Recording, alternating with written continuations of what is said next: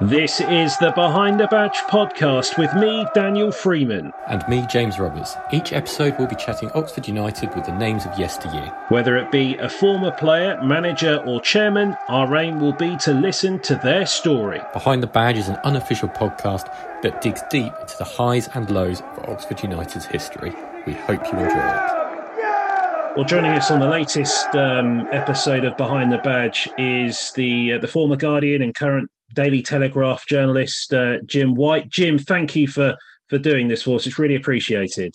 Oh, thanks for having me, Daniel. Uh, Jim, I suppose give us a bit of background, really. Uh, how did you end up? Um, how did you end up living in Oxford? I know it's been quite a while now. Yeah, uh, I moved here ages ago, 1996. I moved here from London, and um, uh, I, I, don't, I don't, I, I mean, I was born and brought up a Manchester United supporter, and um, involved in in, in football um, on on many levels. And one of the things that I've got an addiction for is live football. So from the get go, uh, I was going to Oxford United games. This was when they were still at the Manor, um, and taking my uh, my my sons to watch. I was very keen on kind of inculcating them in into football at an, at an early stage, and uh, both of them are now very keen Oxford United fans. So I can I just take this opportunity to apologise to the pair of them, really. I believe how enriched you are in, in, in the history, actually, going back obviously to, to the Manor days. And obviously, it wasn't too far later, by the sounds of it, that we did actually leave, but you did enjoy uh, potentially promotions and relegations at the Manor with, with your sons, by the sounds of it.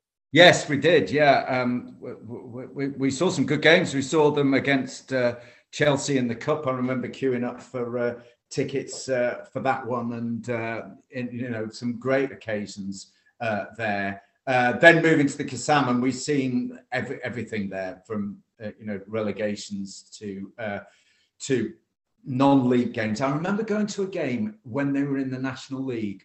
I can't remember who it was against, but I remember the ball went in neither area for the entire 90 minutes. It was a nil-nil draw. Neither area got the ball. Ball went in, and uh, you know what? What was brilliant was that they wanted to go back to the next week. You know, so there was something going on there. But we we saw them um, get promotion at Wembley.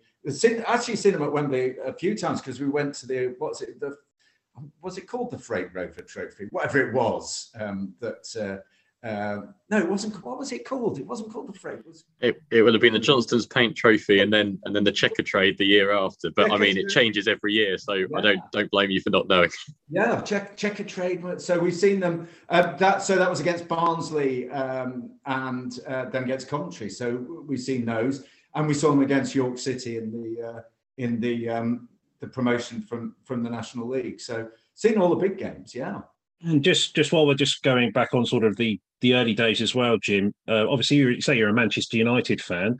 Were you anywhere near the manor on Sir Alex Ferguson's famous um, first game in charge? no, with the coach driver on the uh, uh, on the bench, wasn't it? That one. Uh, Ray Houghton scored, I think, for uh, Oxford, didn't he, in that game? And um, yes, and and Ferguson uh, famously was sitting on the on the bench and looked down the bench, and there was a bloke he didn't quite know who who is who is who's that? And uh, he said, um, "Who are you?" At the end of the game, "Who are you?" And the guy said, "Oh, I'm the coach driver."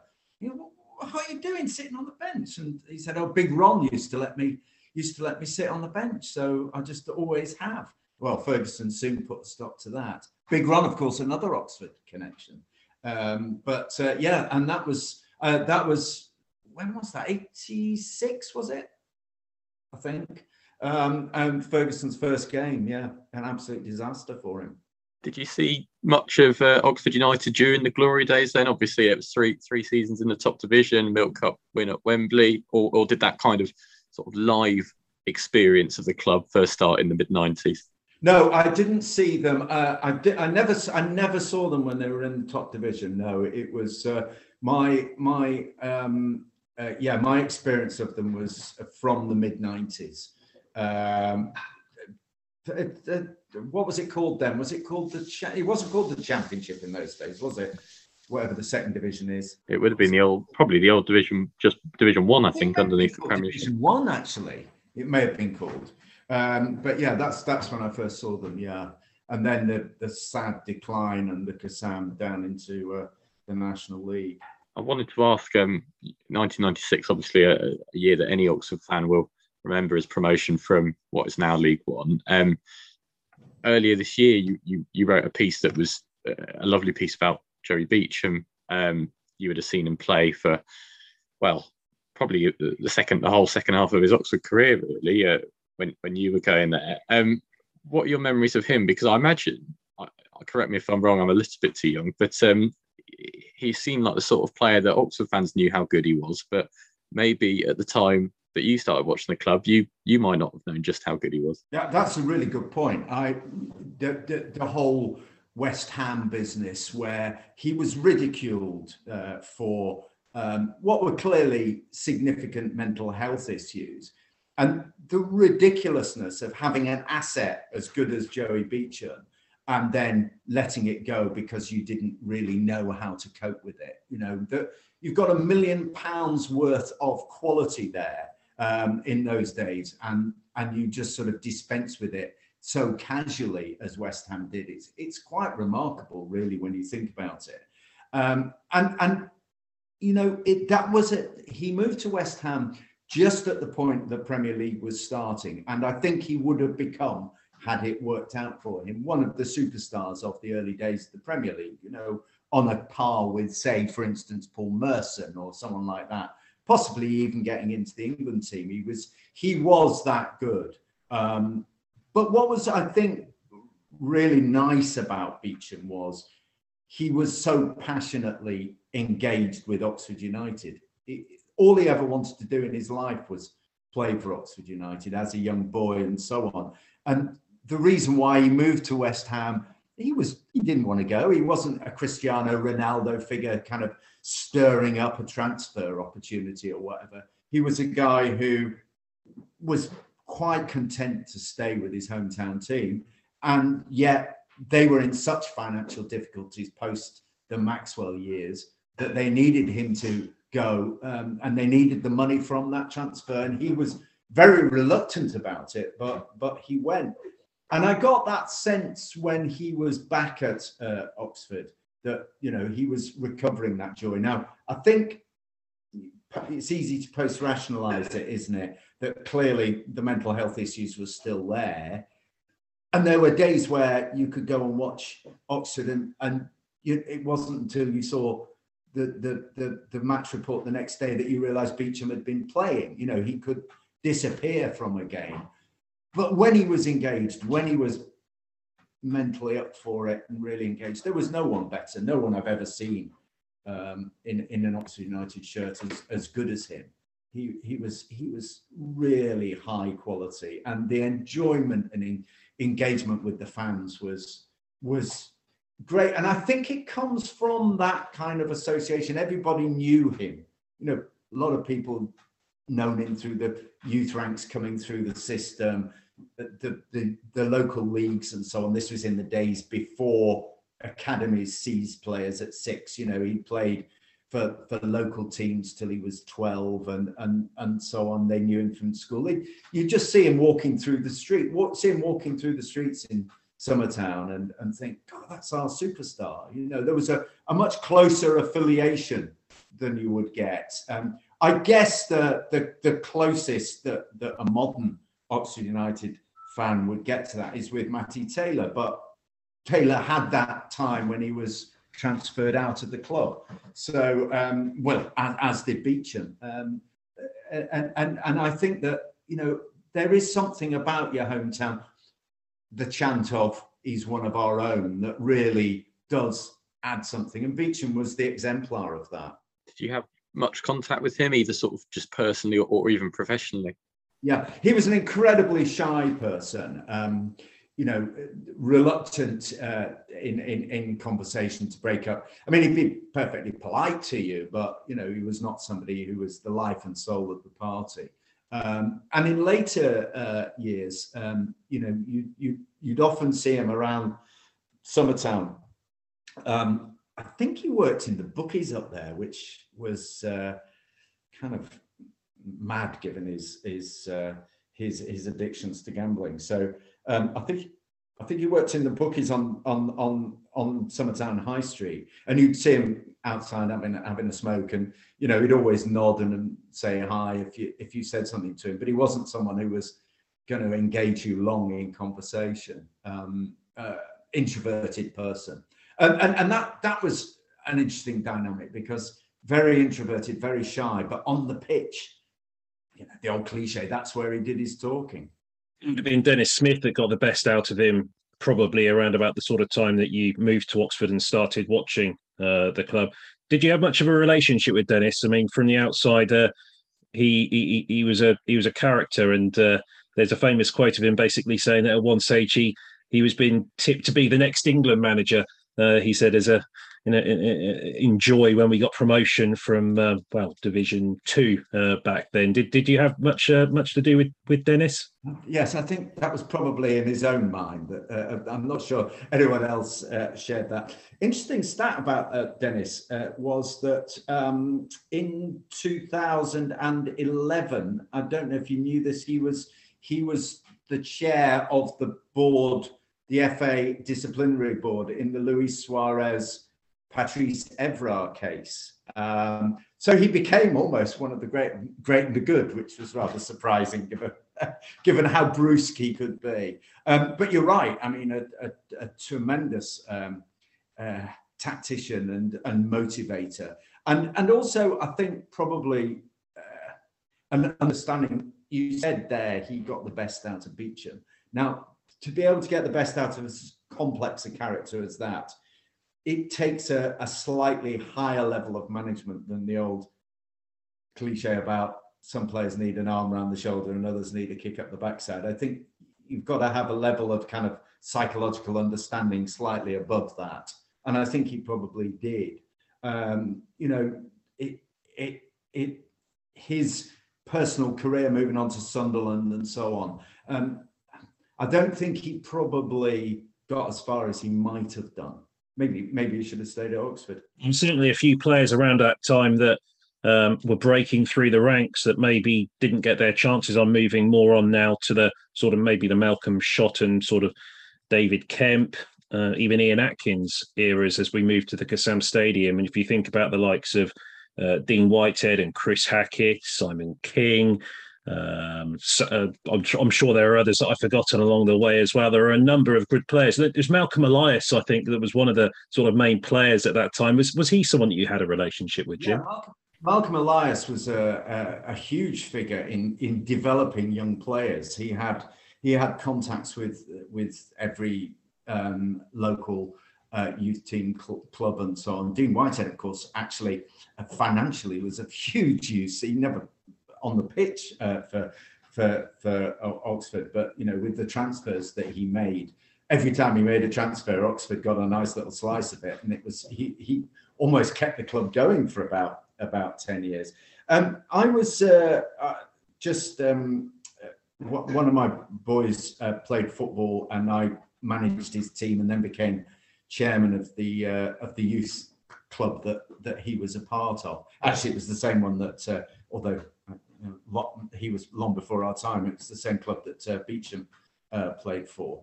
Uh, and that, that when word got out that there was a good player within the club, um, you know, uh, Malcolm Elias was very, very quick to get on the phone and chat through. But he was also a realist. You know, he realised that you what you're talking about doesn't necessarily fit what he was interested in. Um, but I think that shows the level of attention to detail that he had, that he was, you know, in touch with all the youth uh, clubs around the area and beyond. You know, he would bring in players from Berkshire, you know, from miles around um, to, to Oxford United. Very, very, very uh, good at, uh, at, at finding talent. Um, and very assiduous at it um, and, and hugely important in developing uh, Oxford United. The, the, the, critical junction with all youth product is the gap between youth team football and first team football. And you, you get these stars coming through and and and they don't make it. And the problem I think at Oxford is typical of many a club is that the manager is under such intense pressure to get results now he can't necessarily develop a player. And and the oddity is that the, the good players often have to go elsewhere where there's perhaps a bit more time or perhaps more the structure that enables them to uh, to to thrive. And then and, and then you realize oh god we had him.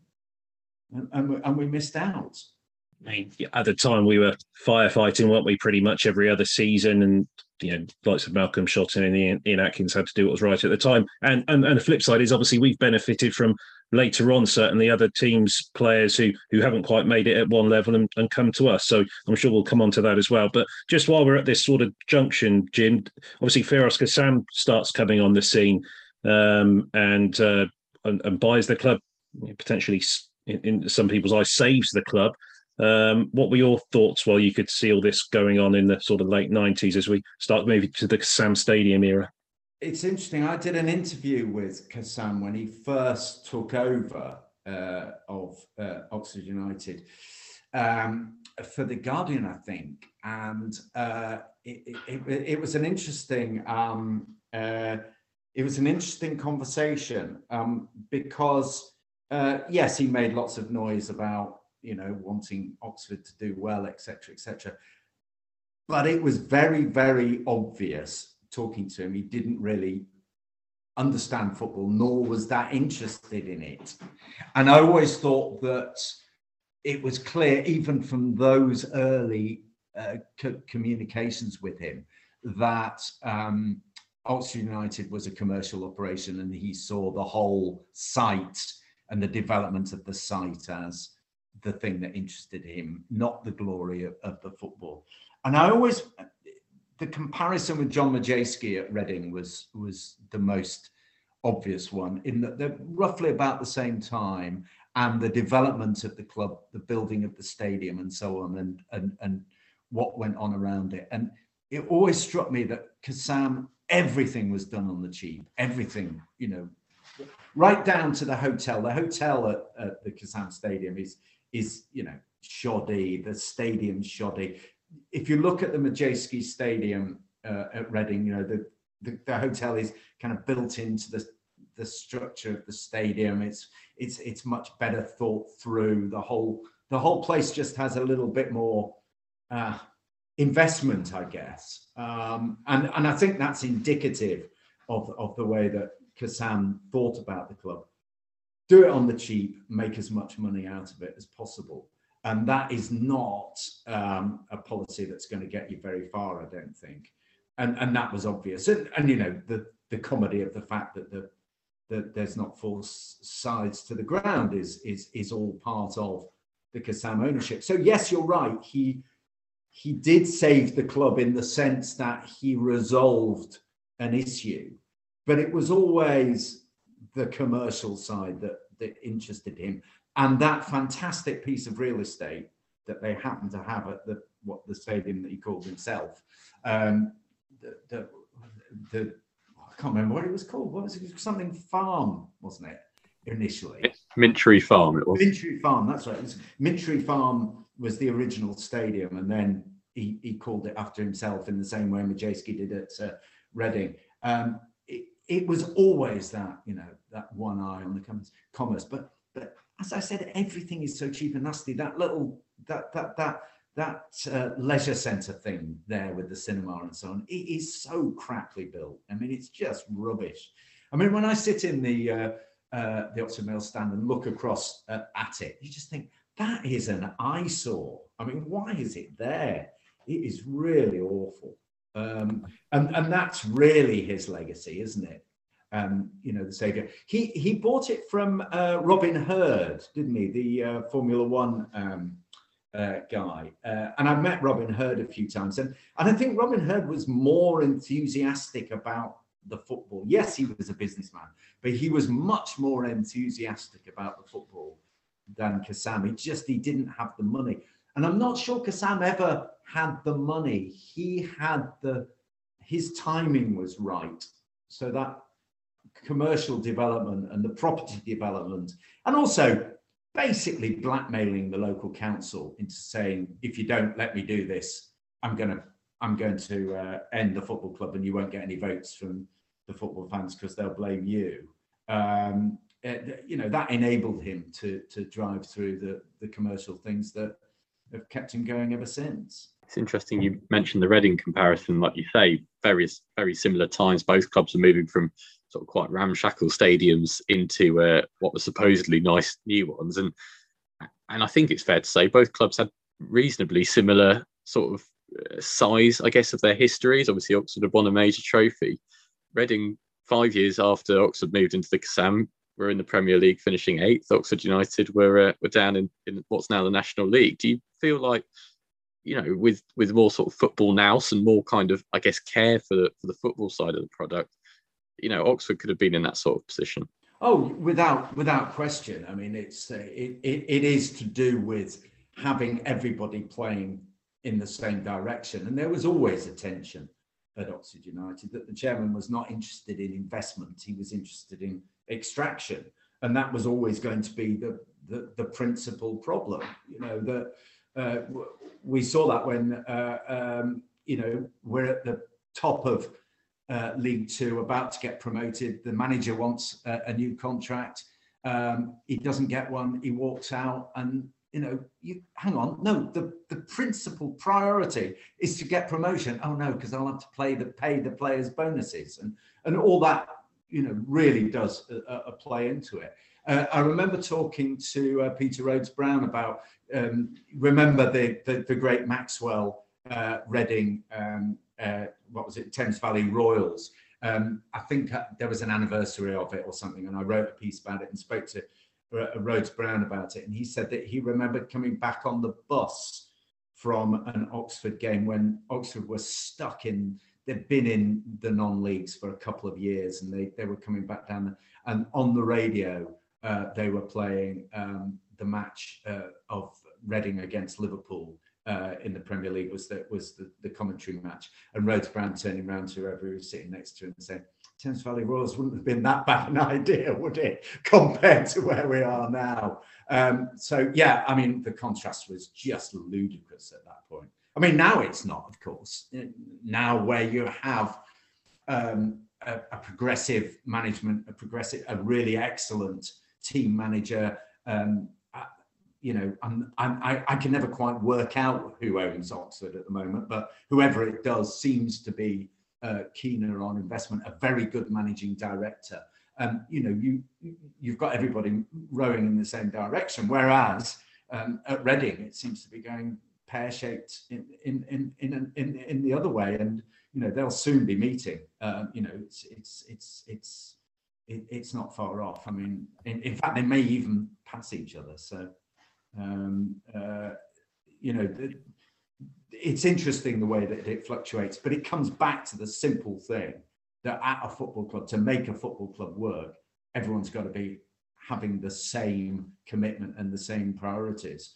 And for too long under Kassam, it wasn't. There weren't. The, the, the manager and the chairman were completely at odds. Absolutely, yeah. And you mentioned the the sort of Ian Atkins, the sort of messy end to that that era, and you know a, a club in I think comfortably in the playoffs had been top of the league in that season. Um, I guess by that point you you'd really only seen an Oxford that were in sort of financial difficulties or in some sort of uh, keeping the purse strings quite tight. It, it almost went a little bit, I guess, farcical over the next uh, few years or so, didn't it? So you, you kind of had the end of end of Ian Atkins, and I think it was Graham Rix next as, as well. What were your sort of memories of, of that time? Because it felt a little bit like when Oxford failed to get promotion um, in that 2004 season under Atkins, it was kind of only going one way. Yes, absolutely. And uh, you, but again, you didn't really believe it would end up in in the non-league. You just thought that you know this is a club that gets seven, eight thousand regularly. It can't possibly go down. But you know, a function of dysfunction uh, is, is, is inevitable, and and that that game against Leyton Orient was was one of the most depressing um, things. Um, in a sense, it showed the passion of the club because there was a huge crowd there. We were there, um, uh, you know, willing them on. Um, but but passion isn't enough. You know, passion from the terraces and perhaps of passion on the pitch. It's it's not enough when the system behind you is isn't working. And I always got the feeling that Kassam didn't really care. He was interested in in the rugby being there, the rugby coming in there completely fouling up the pitch and you know all this all the stories you heard about how it was impossible to get maintenance teams in there and uh, you know, just absolute rubbish. Uh, it, it it really was poor um, and yeah it it did seem inevitable. You're right james. That was the that was the the sense you got. It was a there was a very interesting um, year or so when we well, it wasn't even that actually when we had a uh, an Argentinian manager uh, Ramon Diaz um, Jean-Marc Goiran who uh, was uh, sort of in the background of, of, from from Monaco and it, with Diaz on with the football we were playing on the pitch with the with the players that he was attracting and I think in the background Goiran was trying to maneuver something where he would actually get a consortium together to buy the uh, to buy the football club. I don't know if it was the stadium as well, but buy the football club. It promised to be a really exciting time then, and, and there were stages when the football was was really good. Yes, that's right. That was a that was a moment, wasn't it? I mean, in a, in a sense, it was it was indicative of of Kassam's uh, ownership that, and and indeed the fact he still owns the blooming ground and all those problems that it's caused. That uh, nothing was simple. It was there was always rumours. There were always people trying to take it. It was always assumed that he was going to let it go and and and and so on.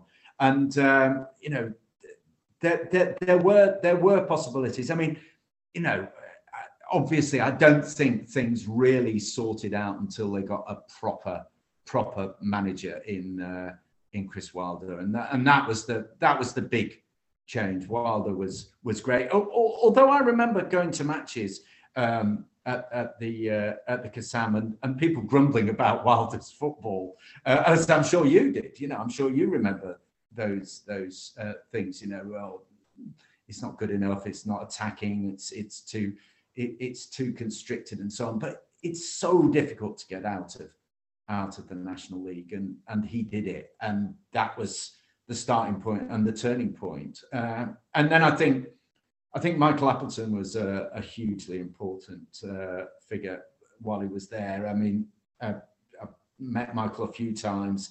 Um, you know, he was a he was a, a an ambitious young man who made terrible uh, choices. Um, but when he came to Oxford, he found an affiliation, and by then the, the, the chairman was behind him, and um, you know he he sort of paved the way for where we are now in the sense that play good football, you'll get good results. I think Chris Wilder's philosophy was we play the football that's necessary. It's pragmatic football. This is how we do it. We, we will we'll get out that way. And I think that that wasn't as crowd pleasing. But as we've seen in the last I suppose for three or four seasons, definitely under Robinson, but but Appleton as well before that. It really brought the crowds in, and and in a way, that's necessary because the only way they can make money as a football club is is at the turnstile. They don't make money off the stadium. They don't make money off the refreshment stands. They don't make money in the way that other football operations do. And so, in fact, commercially, uh, you know, the revolution that Appleton brought and that Robinson has continued.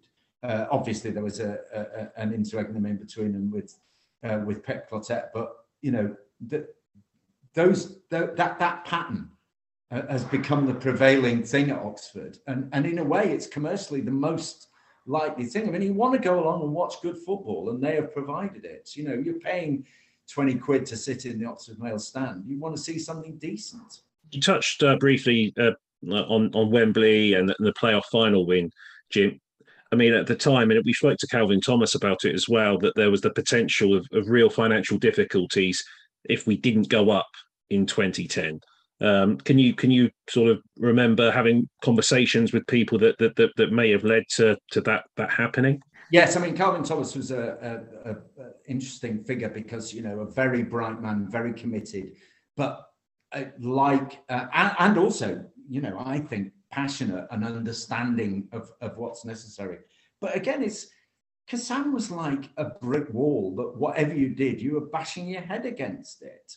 And the lack of ownership of the ground is, is critical in all this. You know, um, it, I mean, Reading have fouled up, but they own the ground. I mean, just just not owning the ground is is is always going to undermine everything. And the the position they were in, with no investment coming from the chairman and the inability to actually generate revenue beyond the playing the playing side. And if you're in the National League, you know you ain't going to get big home crowds. You get very few travelling supporters, so you just don't get the big the big crowds. And it was critical um, where they were financially if they hadn't gone up.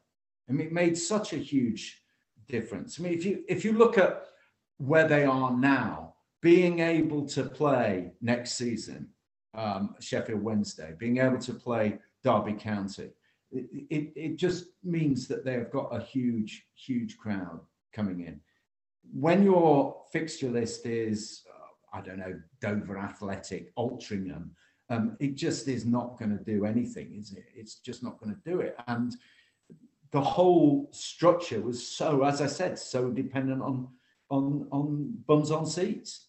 Perfect kind of way to move into, I guess, the future really, because like you say, the, the Kassam Stadium's been a millstone really for the last last two decades uh, on the pitch under Appleton and, and now Robinson. The the sort of product, I guess, if you want to call it that, has improved. And, and it's a club that was looking towards the bottom of the National League 12, well, 14, 15 years ago, and now looking towards getting into the Championship. It's fair to say, isn't it, though, that without a, stadium that the club, well, it, I think the, the, club would lease it, but it would be a long term lease and, and, you know, maybe a sort of peppercorn rent. But without that, you know, there's only so far Oxford United can go. Absolutely. Um, if you look at the investment that is being made into the training ground, um, you know, there's been a load of development over the summer. They put new pitches in and so on. I think that that shows you that this is this is a club with ambition um, and where it can make uh, investment, it is doing so. Um, I think the first thing that Robinson does to uh, new signings is show them the training ground, isn't it? I think he, he leaves he leaves showing them the stadium until later. They probably don't know where they're playing until they uh, until they first pull on the shirt. Um, but that that that's a suggestion of, of, of, of where they want to go. Stratford Stratfield Brake is a is a is a complicated place, though. You know, I think there's going to be a lot of resistance from the locals. It's going to take time, um, and so on. I mean, in my in well in in in, in my time following Oxford, there have been so many potential new stadiums. Also, Parkway was mooted as one uh, for a time, but they've got to get out of this mess. And um, what I really don't understand about Kassam, um, apart from the fact that he puts way too high a figure on uh, the, the, the Kassam Stadium, is why he doesn't sell it. I mean, I, do you know what? Do you know? I've, i mean, I've I've asked loads of people. What's what's he after? What? Why is there this kind of constant brinkmanship on the stage? What else can he do with it? Um, I mean, I, I assume if if Oxford move to Stratfield Brake, it'll be an empty space. Presumably, they'll knock it down and turn it into into housing. I, I, I don't know what, what what else can he do with it. I've I've just not understood why he doesn't come to a sensible arrangement, cut his losses and and, and sell it. Um, because the club cannot progress unless they own their own ground or at least have a better arrangement than they have now. He's charging them an arm and a leg for a shabby uh, facility that, that that isn't good enough. And if the club wants to progress, look at Forest Green Rovers. You know they are moving into, uh, albeit this deliberately kind of eco uh, thing. But that's what you can do as as a as a, a, club of this scale, and I think it's absolutely necessary. It's it's going to have to be done. Otherwise, I think Oxford won't progress up the up, up the leagues. However good the manager is, uh, how, however good the players are, and we, we might come on to that, um, they're not going to progress up the league until they've got everything heading in the same direction, all parts of the club moving forwards. Jim, I appreciate we're tight on time, so um, if if you can distill how uh, your sort of prediction for maybe the season ahead uh, in, into sort of ten seconds or so, um, you know, what we've talked about the long term goal. What do you think's happening in the next twelve months? Well, they're slightly going down, aren't they? You know, uh, playoff final, uh, playoff semis, not quite making the, the playoffs. I, I, I, I think uh, that if Sam Baldock had been fit, they probably would have made the playoffs this time. Um, they're that close. Um, I trust the manager. I think he probably needs, for his own personal um, direction, um, to get them into to the playoffs, or at least it won't be easy. Um, I think having Gorrin and Brannagan in, in midfield would, would be as good as anyone's going to have in that division next season. Um, uh, maybe they could do with another um, centre back. Um, we'll see what he can do in the window. He'll probably bring in someone from Ireland. That's what he usually does. Would be nice. Uh, Jim, really appreciate your time on this one. Thank you for taking us through sort of 25 years of, of following United. Well, it's been a pleasure. Thanks, thanks for having me. Thank you for listening to Behind the Badge. Stay across our social media platforms for our next podcast. You can follow us on Twitter at behind the underscore badge, or if you want to email us, it's behindthebadge1893 at gmail.com.